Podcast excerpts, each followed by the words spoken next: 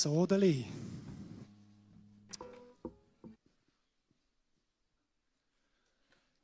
Schönen guten Abend zusammen. Ähm, wie man unschwer ähm, kann hören, ich komme aus Zürich. Wer weiß, wo das liegt ungefähr? Also ursprünglich, jetzt nicht mehr. Weiß jemand, wo das ungefähr liegt? Das ist dort, äh, wo der zukünftige Schweizer Meister im Eishockey und der zukünftige Schweizer. Äh, äh, Hey, nein, ich kann mich eigentlich entschuldigen bei euch, dass es so weit gekommen ist. Ist mir klar, FC Thun oder auch SCL Tigers, das ist natürlich ganz ein anderes Level. Das ist ja so. Hey, aber heute Abend geht es nicht um äh, den FCZ oder den ZSC oder SCB oder IB, sondern ich habe ein relativ ernstes Thema mitgenommen. Vorher möchte ich mich kurz noch vorstellen. Eben wie gesagt, ich bin ursprünglich aus Zürich. Ich kann relativ schnell reden, ist auch wichtig. Ich habe nur noch 19 Minuten und 19 Sekunden Zeit. Und nachher darf ich wieder aufstehen. Ähm, ich habe vier Kinder, 18, Sohn, 16, 14 und 9, drei Töchter und eine wunderbare Frau. Seit bald 23 Jahren geheiratet, immer gleich wunderschön, traumhaft, genau. Ich bin heute da, weil der Adi in Spanien ist und der Geru in Solothurn und äh, ich bin jetzt da der Lückenfüller. Genau. Und das Thema ist auch relativ schwierig heute Abend und zwar geht es um Beschneidung. Wir sind ja in der Apostelgeschichte und äh, niemand hat das Thema wählen und darum habe ich es bekommen. Äh. Jetzt bei der Beschneidung. Nein. Ja. Es ist effektiv so. Also nächste Woche, wenn ihr in dem Leseplan dabei sind, ich hoffe, die eine oder der andere ist da wirklich dabei, weil äh, die Bibel sollte dein Fundament sein, wenn du mit äh, Jesus unterwegs bist, geht es um den Konzil. Und zwar sind damals in der Apostelgeschichte die Juden, die haben sich aufgeregt, dass jetzt plötzlich auch Menschen zum Glauben kommen, den Heiligen Geist empfangen, die nicht Juden sind. Weil wir müssen verstehen, Jesus ist ein Jude und all die ersten Jünger sind alles Juden. Und dann haben sie sich gestritten, hey, wir müssen die Heiden beschneiden, oder? Und letztendlich haben sie dann äh, entschieden, nein, das ist nicht nötig äh, wir führen das Programm nicht durch. Gott sei Dank. Äh, da sind wir froh. Äh, ich habe einen Bibelvers mitgebracht, der wird noch nicht eingeblendet, aber der ist relativ wichtig, weil eine Beschneidung gibt es trotz allem für die, die sagen, ich will dem Gott nachfolgen. Aber die Beschneidung, das ist etwas, was nicht im Natürlichen passiert, sondern im Übernatürlichen. Wie so vieles in unserem Glauben. Oder wir sehen ja Gott nicht, das ist wirklich etwas Übernatürliches. Manchmal auch schwierig für uns, oder? Wir würden gerne anlangen und fühlen und sehen. Und den Gott siehst du nicht, du fühlst ihn auch nicht. Klar, manchmal gibt es Gefühle im Worship und so, aber so wirklich, oder? Das gibt es nicht. Und darum braucht es ja Glauben. Und da im Römer ist Kapitel 2, 29, für die, die so oldschool-mässig Bibel mitgebracht haben oder das im Hand, auf dem Handy aufschlagen dürfen das im Vers 29 Jude ist man im tiefsten Inneren, wenn die Beschneidung mehr bedeutet als die Erfüllung toter Buchstaben. Was nämlich wirklich zählt, ist die Beschneidung, die vom Heiligen Geist, da wären wir beim Übernatürlichen, kommt und einen Menschen völlig verändert. In den Augen der Menschen mag das nicht viel bedeuten oder völlig komisch sein, wohl aber bei Gott. Und ich werde heute Abend in diesen verbliebenen 16 Minuten und 28 Sekunden äh, mit euch über das Gesetz reden und Gnade. Weil was mich wirklich aufregt bei uns Christen ist, dass wir so oft entweder extrem gesetzlich sind und oh, ich will das Gesetz befolgen und ich gebe mir Mühe und ich reiss mir mein Hinterteil auf. Ich weiss nicht, wie man das auf Berndeutsch sagt, Gauit, aber eins um das andere, das ist ganz wichtig. Und dann gibt es die anderen, die sagen, hey, amazing grace, hey, scheißegal, was du machst, der Jesus, er liebt alle, oder? Dann gibt es den Postaven-evangelikale Brotaufstrich. Das sind die Menschen, die sagen, die Hölle, die Hölle hat es noch nie gegeben, die gibt es nicht. Gott von der Liebe, der kann doch gar keine Hölle machen und so weiter. Und das beides regt mich auf. Weil beides stimmt nicht, oder? Und dem wollen wir ein bisschen auf den Grund gehen. Jetzt meine Frage an euch. Und ich darf euch melden, also wir sind ja unter uns heute, ich kann sonst auch da hocken, dann ist es ein bisschen angenehmer vielleicht für euch. Was ist für euch Gnade? Also wie würdet ihr Gnade definieren? Haben wir einen Vorschlag? Was ist Gnade? Vergebung? unverdient, bedingungslose Liebe, Liebe, ein Geschenk.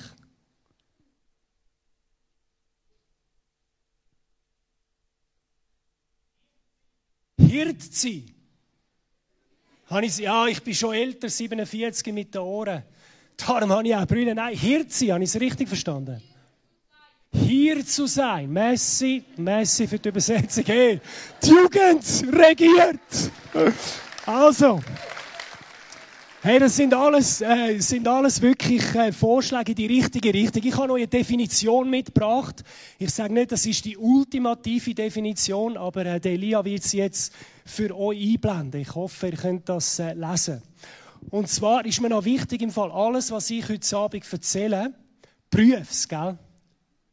Lass dich nicht manipulieren von niemandem, auch nicht in der Kirche. Lass dich nicht kontrollieren, sondern prüf's. Und nur wenn Gott wirklich an deinem Herzen etwas macht, dann respond. Also, Gnade ist die unverdiente Gunst Gottes, haben wir gehört, unverdient, oder?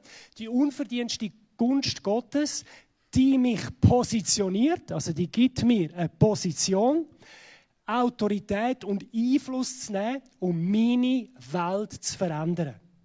Also Gnade ist eine unverdiente Gunst Gottes, wo mich positioniert und mir Autorität gibt und Einfluss, meine Welt zu verändern. Und das ist für mich nicht billige Gnade, oder? Die Gnade, wo ja, ich humple von Sünd zu Sünd, von Pornofilmli zu Pornofilmli und immer zwischen denen, oh Jesus, vergib mir, oh, es tut mir so leid. Sondern wenn ich das lese, dann rede ich da davon, hey, Gott positioniert mich in etwas Neues hinein. Und was hören wir nachher noch? Und es gibt mir Autorität und Einfluss, nicht nur mein Leben, so zu leben, wie es Gott gefällt, sondern sogar noch meine Welt zu verändern. Und schau, ich bin ein grosser Sportfan und ich habe gewusst, ich darf nichts von Zürich mitbringen. Und darum habe ich meinen Held gebracht, den ich schon seit wirklich jetzt äh, über 20 Jahren verfolge. Und zwar ist das niemand geringer als der Thomas Edward Patrick Brady Jr., der beste Footballer von allen Zeiten. Und wenn ich dem Typ zuschaue, der ist nur zwei Jahre jünger als ich, der lebt das. Also übertreibt in den Sport, der hat begriffen, hey, ich bin positioniert und egal was alle sagen, ich habe Autorität und Einfluss und ich preache to myself, ich sage mir das und ich lebe das. Und ich habe euch so einen Motivational Clip mitgebracht, den ich selber da zusammengeschnitten habe, wo ich ab und zu mir reinziehe, wenn ich wieder das Gefühl habe, du, es ist schwierig. Also, Brady, come on. Let's do it. I said I was going to get you down. I said I was going to get you down. Go, Rob.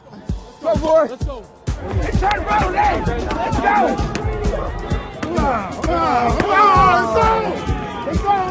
Let's go!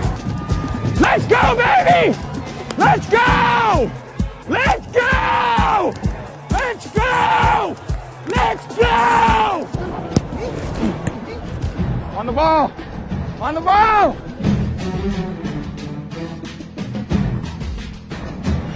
Lloyd makes the move and he's in for the touchdown. Hey, we ain't done, fellas! We ain't done, Shano. Come on now, we ain't done. We talked about that. You gotta play harder. You gotta play tougher, harder, tougher, everything. Come on, boys, let's go now. Got locked in now, laser focus. I love you, man. Did it, bro. I love you. I love you. You worked your ass off. You're the greatest quarterback in the world, man. Hey, I love you, man. Best ever. Ever. I don't know about you know that. that. Ever. I love you. I about yeah, that. ever. They're going to add a couple more to the resume, so what are they going to say? Ja, der Schluss ist natürlich amerikanisch kitschig, das ist klar. Also, zurück zu unserem Gesetz, Gnade ähm, und so weiter, unserer Position. Ich habe weitere Definitionen, wir gehen die relativ sekt durch.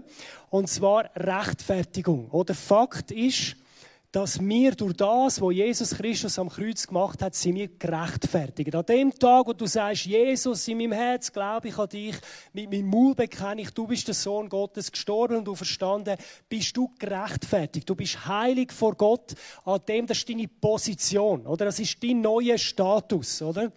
der Status, jetzt nicht äh, der Status im äh, Instagram und Snapchat und all der Kabis, sondern dein Status in Gott, oder? Er sagt, er macht aus einem Sünder einen Gerechten, das Opfer von Jesus Christus. Und der Stand nimmst du, das ist eben die Gnade, die dich positioniert, die rechtfertigt dich. Und das ist Fakt, das kann dir niemand nehmen, das ist effektiv so. Und das ist das, was Gnade macht. Und ich glaube, das wissen die meisten von euch, und das ist jetzt auch noch nicht so schwierig, oder? Vergebung von der Sünde, ein neuer Geist, Einheit mit Gott und eine neue Identität, oder? Und dann kommen wir eben jetzt mit dem Gesetz. Oder? Das Gesetz ist da und das Gesetz ist ja das, was uns so Mühe macht. Und ich sehe viele äh, von, von, von meinen Brüdern und Schwestern, immer so pflegt im christlichen Fachjargon, wir sind ja Brüder und Schwestern, ähm, wo eben mit dem Gesetz so Mühe haben. Und dann probiert man immer so ein Leben als Christ. Wie kann ich gerade an Grenzen gehen, oder? Dass es Gott noch langt, oder? Und ich das Gesetz gerade nicht überfahren und überschreiten, oder? Ich meine, was ist das für ein, also das ist doch kein Leben mit Einfluss und Autorität. Das ist doch nicht das, was Gott für uns denkt hat, oder? Und das Gesetz, und das ist jetzt die gute Nachricht, und das ist halt auch wieder in der Bibel, und wenn man die liest, dann findet man die Sachen, oder? Das Gesetz ist Erzieher gewesen, sehen die Definition da hinten hoffentlich.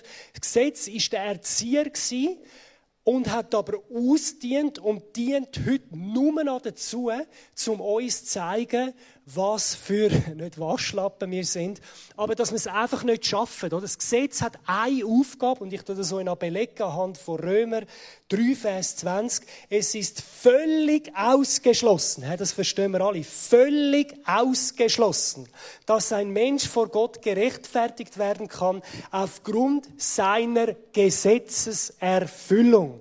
Das Gesetz öffnet nur die Augen für die Sünde. Also das Gesetz ist super, das hat erzogen, aber es hat ausdient als Erzieher, weil Jesus gekommen ist und Jesus uns positioniert hat und uns eine neue Identität gegeben hat. Frage. Wer ist ein Sünder da inne? Hand hoch. Ja, und das ist eben genau das Problem. Das ist eben genau das Problem. Genau das ist es. Hey Zürcher, chill deine Base. Ähm, eure Identität ist nicht Sünder. Ihr habt eine neue Identität und die Identität ist, ihr seid Söhne. Söhne. Ja, jetzt mit dem Gender. Ich bin jetzt auch ein Problem mit dem Gender, Brotaufstrich. Aber im Prinzip, oder, im, im Himmel gibt's kein Geschlecht, oder? Und biblisch gesehen sind wir Söhne, wenn wir von Neuem geboren worden sind. Du darfst dich auch Tochter Gottes nennen. Das ist mir eigentlich wurscht. Aber im Prinzip sind wir Söhne. Und das ist unsere Identität. Du bist nicht mehr länger ein Sünder, eine Sünderin. Das heißt nicht, dass, dass, du nicht noch sündigst, aber deine Identität ist nicht mehr Sünder. Und das ist genau dort, wo der Teufel dich und mich will haben. Wo ständig sagt, ja, siehst, du schaffst es nicht. Ja, siehst, du bist ein Sünder. Das, ist, das sind Lügen. Wenn du dich entschieden hast für Jesus, bist du gerechtfertigt, positioniert in dieser Gnade und du bist ein Sohn. Das ist deine Identität. Und aus dieser Identität gilt es ähm, zu leben, oder?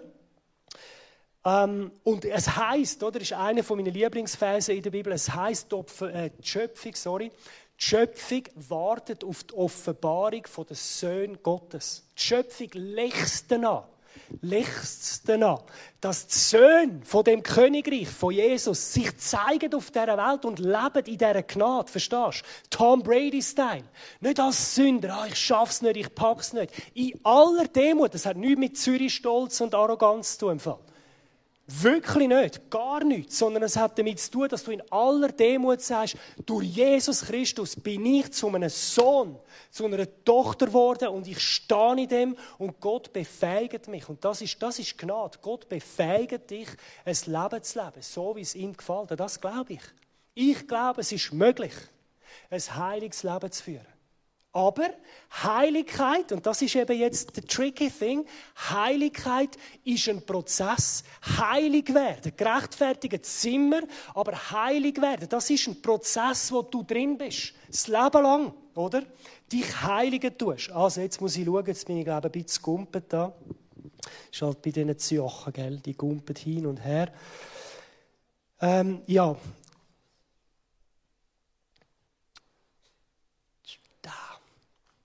Gehen wir noch eins zurück, schnell. Gehen wir eins zurück. Gehen wir eins zurück. Eins wir noch fünf Minuten und elf Sekunden. Bring mir die Definition, Elia, wiedergeboren. Wiedergeboren. He? Wiedergeboren heisst, Leben aus der neuen Identität. Wiedergeboren heißt, ich lebe aus der neuen Identität. Und die neue Identität ist eben nicht, ich bin ein Sünder, sondern die ist, ich bin ein Sohn, ich bin eine Tochter von dem Gott. Ich bin befähigt, ein heiliges Leben zu leben.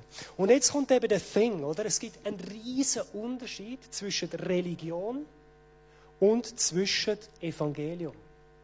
Und ich rede jetzt nicht von der Definition, wo wahrscheinlich die meisten kennen. Ja, die Religion ist, ich als Mensch muss etwas machen.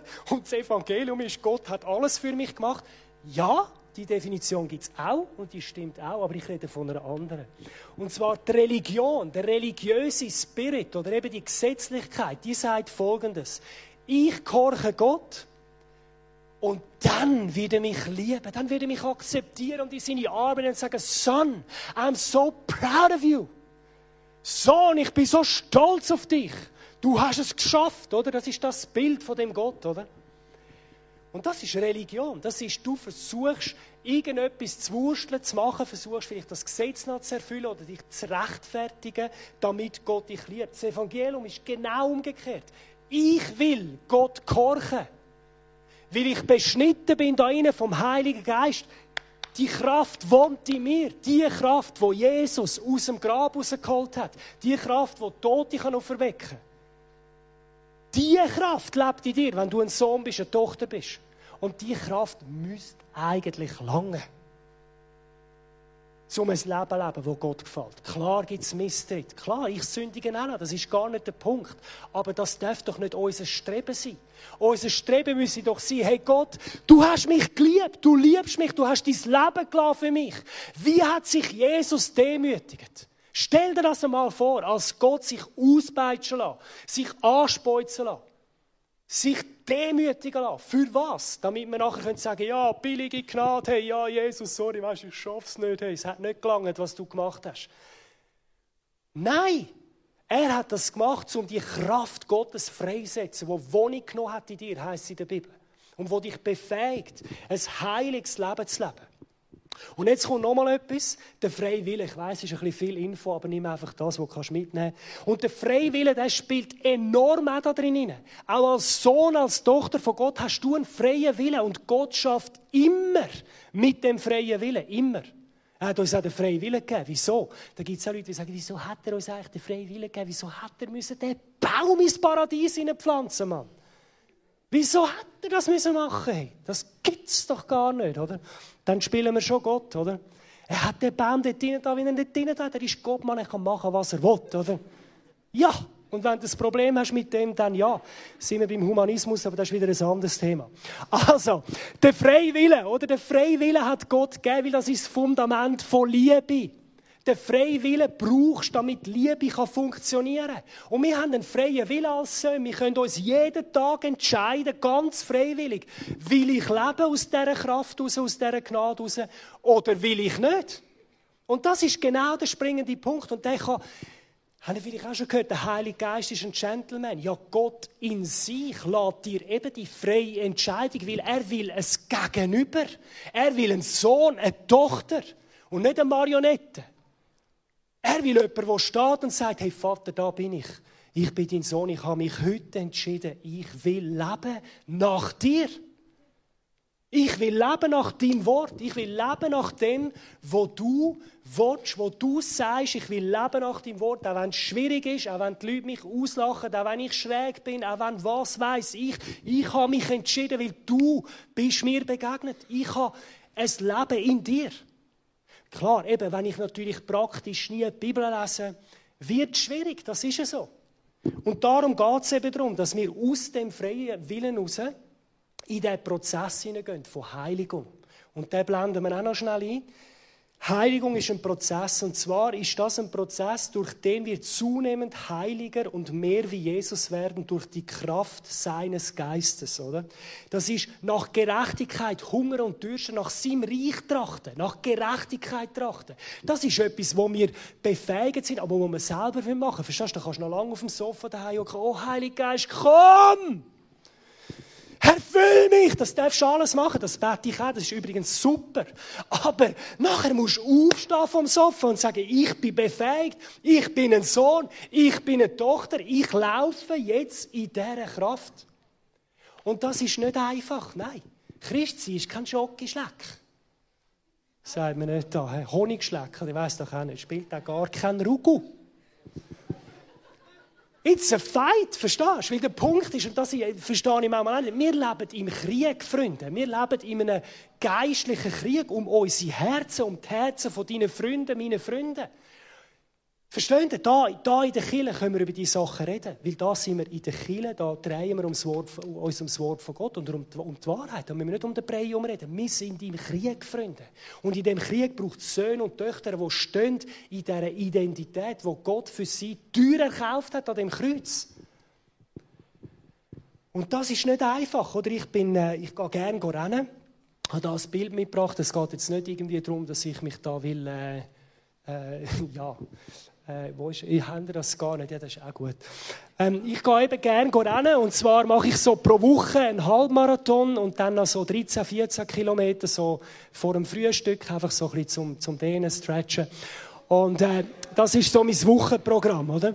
Und verstehst du, das ist, ich gehe nicht, ich bin nicht so nach, oder, nach, so nach 10 Kilometern, es ist so lässig, hey, es tut nichts weh, hey, Mann, ist das cool, hey. Ich liebe es, rennen, verstehst du? Aber ich muss beißen.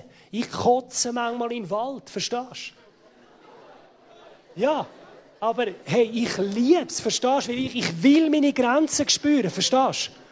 Ich will wissen, ich will mich spüren, ich will den ganzen Weg gehen. Und für mich, die Halbmarathons, die ich mache, das Rennen, das ist für mich nichts anderes als, verstehst du, ich bin die ganze Zeit mit Gott am Reden, die ganze Zeit. Also ich kann nicht reden, meistens, weil ich habe keine Luft zum Reden.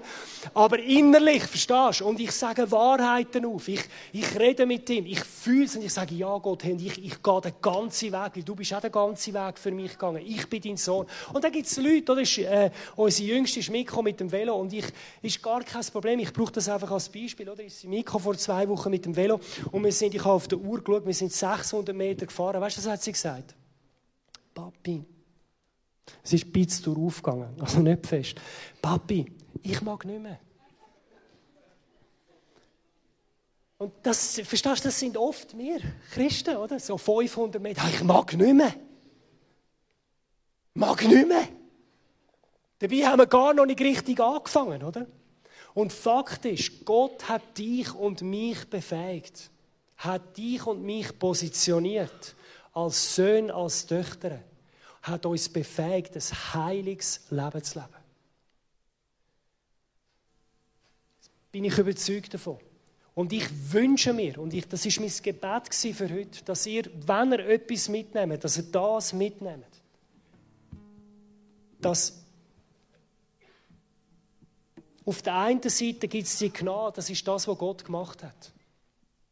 Aber auf der anderen Seite sind wir herausgefordert, sind wir herausgerufen.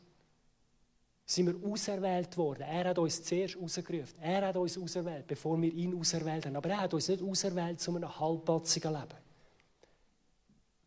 Zu einem Leben zwischen Stuhl und Bank. Sondern er hat uns herausgerufen zu einem Leben, wo wir in Heiligkeit leben wo wir als gerechtfertigt, äh, gerechtfertigte Söhne und Töchter streben danach, mehr und mehr so zu werden wie Jesus. Und es ist möglich. Lass uns aufstehen. Hey, wir sind in der Zeit. Das ist nice.